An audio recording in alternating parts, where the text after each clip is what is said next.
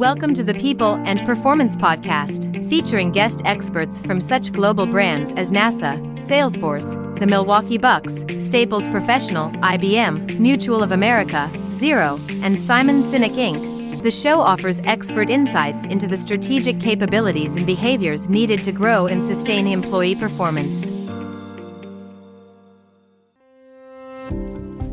Hey, this is Chris Bjorling president at Fidello and co host of the People and Performance podcast series. In this episode of the podcast, we consider ways leaders can help inspire employees to perform at a higher level, the impact of AI on jobs, and we enter into the bite size versus course based learning debate.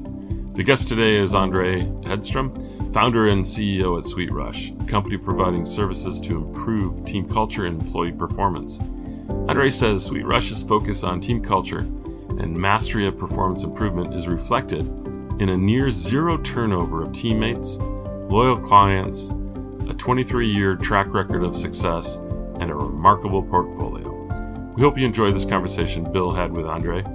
If you do, please show your support for the podcast by subscribing to the pod and sharing it with your colleagues.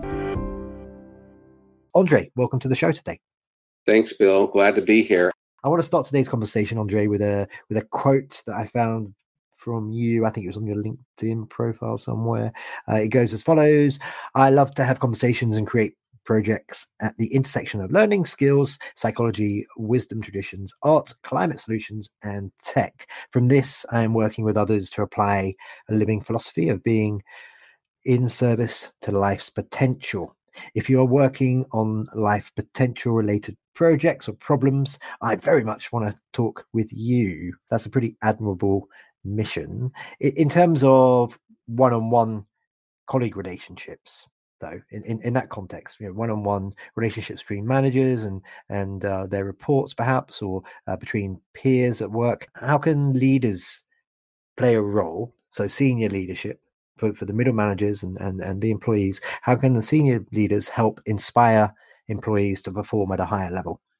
Well, I think about it as um, the in service of life potential is actually SweetRush's true north, but it's also my own true north. Um, and the way I think about that is, you know, there is the life that we can see in the individuals around us, and but as you and I know, um, and all all people know, there's this potential underneath. Um, and that potential is born through our decisions and choices and actions. Um, so as leaders, we get to keep an awareness that that that space of potential that is still yet to be born, and and we do that through very formal means in terms of setting organizational goals, um, or even performance goals for an individual but I think you know our craft's promise is to continue to look to understand what we can see in an individual, but also search and understand that potential that has yet been created. Um, we oftentimes are looking at that through a lens of you know what kind of suffering or what kind of abundance is going on around that intersection of decisions as that potential you know comes into reality in our organizations so I think uh, for me, some of the spaces that I spend time studying in terms of psychology or wisdom traditions or meaning and purpose is essentially to get at a deeper understanding of what the people around me's potential looks like and what's important to them.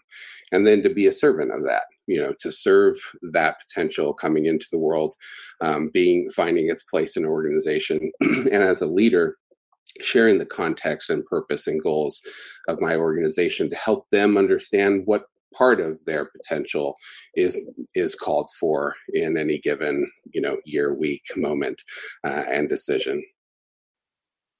I want to mix things up on this particular episode.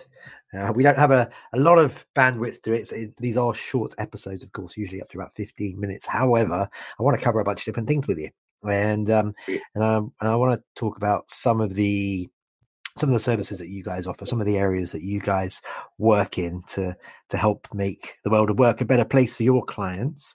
Uh, and those are e-learning, custom learning, culture and leader transformation, staff augmentation is a term that you guys use, mm-hmm. uh, VR, and emerging technologies too. Um, and I'm going to mix things up and. Uh, Uh, I've got little questions for each. Some of them I'm going to get you to answer in 60 seconds or less. So we, okay. so we jump around and, and, and, mix up the pace. you'll, be, you'll be grand. You'll be grand. Right. Uh, okay, let, let's start with e learning. Given that the, the focus of this particular season of the People and Performance podcast is learning and development, uh, you can have up to two minutes for this one.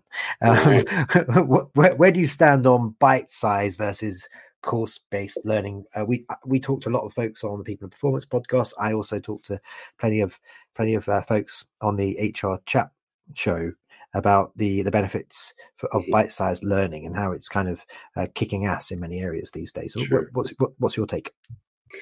Yeah, I mean at SweetRush we take um, we take a learner centered uh, design approach. So we're really focused on what the learner needs to develop skills and awareness and um, and, and, make better decisions. So really, whether it's bite size or a full um, certification curriculum, we're searching for what it is that they need. Um, I think bite size, there's plenty of great use cases for it. We do it quite often um, we want to find the spots um, that are most uh, and, and, the and the tools that are most useful to the learner.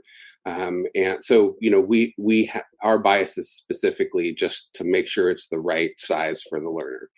Um, it, it's certainly very um, efficient, um, and, and a lot of uh, roles really demand that kind of efficiency. But we think that there's also uh, a good a good use case for larger curriculum and more immersive learning experiences. Okay, very good, very good. Thank you. Um, next, uh, let's talk a little bit about custom learning. Um, you you you were just mentioning there that you do try and take more of a bespoke approach and look at the individual needs of, uh, of client companies or indeed individuals. Uh, let's continue that through. Uh, can you share a use case that you're particularly proud of? I'd say one of the most interesting use cases for custom learning has been with our partners at Coursera, working with corporate clients such as Google or Meta to develop uh, certificates in specific skill areas. Um, this is an initiative that is really looking to connect labor directly to organizations in skill areas that they have deficits in. So it's, you know, a fast pass to a good job with a you know world class organization, and um, so we're really proud about that.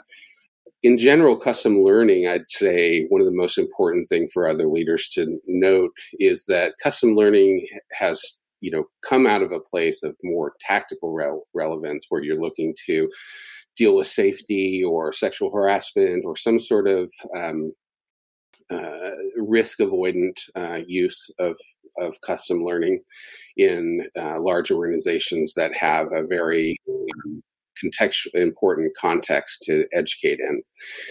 But as learning and development has continued and custom learning in particular um, has evolved, it's being used more and more strategically to be seen as when you are refining your purpose of your organization or setting goals, that L&D can contribute um, through uh, people and technology to keep pace with those goals. And in fact, learning is, is I believe, the primary uh, tool for change and accomplishing those um, those goals within an organization. So, custom learning really fine tunes the uh, organization's understanding of its people and uses the science of learning and technology to support those individuals to show up, make the right decisions, and have the right skills at the right time to enable those um, goals to be accomplished. The People and Performance Podcast, supported by Fidello Inc., is dedicated to offering tips and expert insights into the strategic capabilities and behaviors needed to establish, grow, and measure the performance of employees. If you enjoy the show, why not subscribe and give us five stars through your favorite podcast app? Okay, I'm going to be absolutely outrageous now, and uh, and uh, to challenge you to answer in 60 seconds or less when it comes to culture and leader transformation. Andrei, in 60 seconds or less, where, where, where, does one start? And before you begin your answer, of course, I'm, I'm talking about how you guys go about assessing what those needs look like and then uh, having conversations with whomever and then building out programs in 60 seconds or less? Go. Sure. Yeah, we partner with the Barrett Value Center to better understand and assess uh, the culture, uh, what sorts of areas need uh, work, and what sorts of areas are aligned or misaligned with their um, individual uh, team members and leaders, and then um, help them set goals to, um, you know, with with that awareness and assessment, um, to move their organizations to a more vital culture uh, that's contributing to the lives of their people and customers. Very good, very good. Uh, okay, so you use uh, a term staff augmentation mm-hmm. uh, on your website. Uh, so there we're talking about contingent staff, temporary staff, if you like.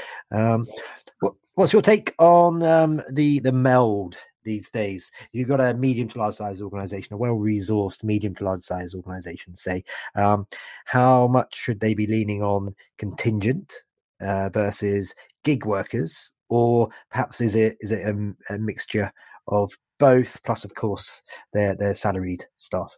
I think a, a well um, positioned medium to larger organization should have a blend of internal teams who really understand and can work on uh, internal projects, um, good vendor relationships with folks who can take on uh, their custom problems.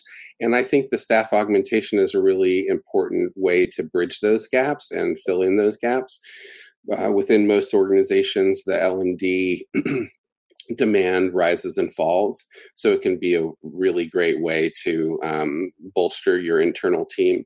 Um, so you know, essentially, it was born. Our our staff augmentation was born out of client need. Um, them continuously asking us, "Hey, we just need one instructional designer for six months, or a project manager for three, things like that." So our our service was born out of client demand, and, and we see that actually growing. Um, the, uh, the final thing I'll say is there aren't enough of us to go around. Uh, and speaking with a, a large uh, skills AI company um, that we've partnered with, um, they said, you know, if they had a, a, thousand SweetRushes, there wouldn't be enough to reskill people through all the changes that are coming around. So, um, having having that additional layer of service to support organizations, we think is important. Okay, very good, very good. Uh, we are running out of time, so I'm going to jump straight to the two questions that we ask of all of our guests on this show. Okay, uh, and uh, don't worry if you want to repeat yourself a little bit. That's okay. We always ask these questions of our guests, and then we cut them up and we use them in special ways elsewhere. Uh, so first is in one minute or less, Andrei. Uh, can you share one piece of advice or some direction that you were given by a mentor, a leader, or a colleague that inspired you to perform at a higher level in your career? Well, I'm going to cite someone who I don't personally know, but who I've studied extensively and and have gained a lot from, and that's the mythologist Joseph Campbell.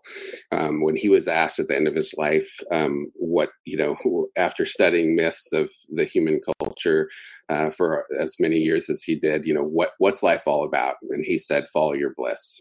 Um, I do believe that that um, is a you know, it's a nice catchphrase but when you really tune into what makes you happy, um, you're usually tuning in as a healthy person to your best use in the world. And um, the where the world makes you um, feel valued and honored, and where you honor the world um, by providing your specific, unique um, skills and attitude so I think you know trusting yourself and following your bliss will lead you into the work that's most meaningful to you and the best set of relationships that you can have. I'm having fun challenging you to answer in 60 seconds. Yeah, I'm sorry. so I'm, I'm going to do it one more time. I'm going to do it one more time okay. today. You're like, what? Come yep. on, Bill. Uh, but I do know you've also got a hard stop. So um, one more time in 60 seconds or less. Here's the other question that we ask of folks. We usually give them more time, but uh, we've got a fast paced episode today. It's fun. Uh, from a culture and people processes perspective, Andrei, what does a high performing company mean to you? A high performing company means that every individual's potential is being served and awakened in the context of what the organization is trying to accomplish. He's a wordsmith, ladies and gentlemen, an absolute wordsmith. Uh, okay, before we wrap up, Andrei, how can our listeners connect with you? So, any socials that you want to mention, email, etc., and of course, how can they learn more about SweetRush? Sure. Yeah. SweetRush.com. Um, we're on all the social media platforms. LinkedIn is a good one. Um, we're pretty active there.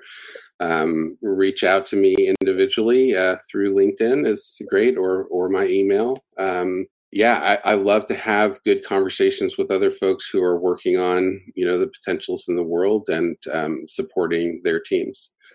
Excellent. Well, that just leaves me to say for today, Andrei Hedstrom, thank you very much for being our guest on the People and Performance podcast. Thanks for having me, Bill. Thank you for listening to the People and Performance podcast. If you enjoyed this episode, please remember to like, comment, and subscribe.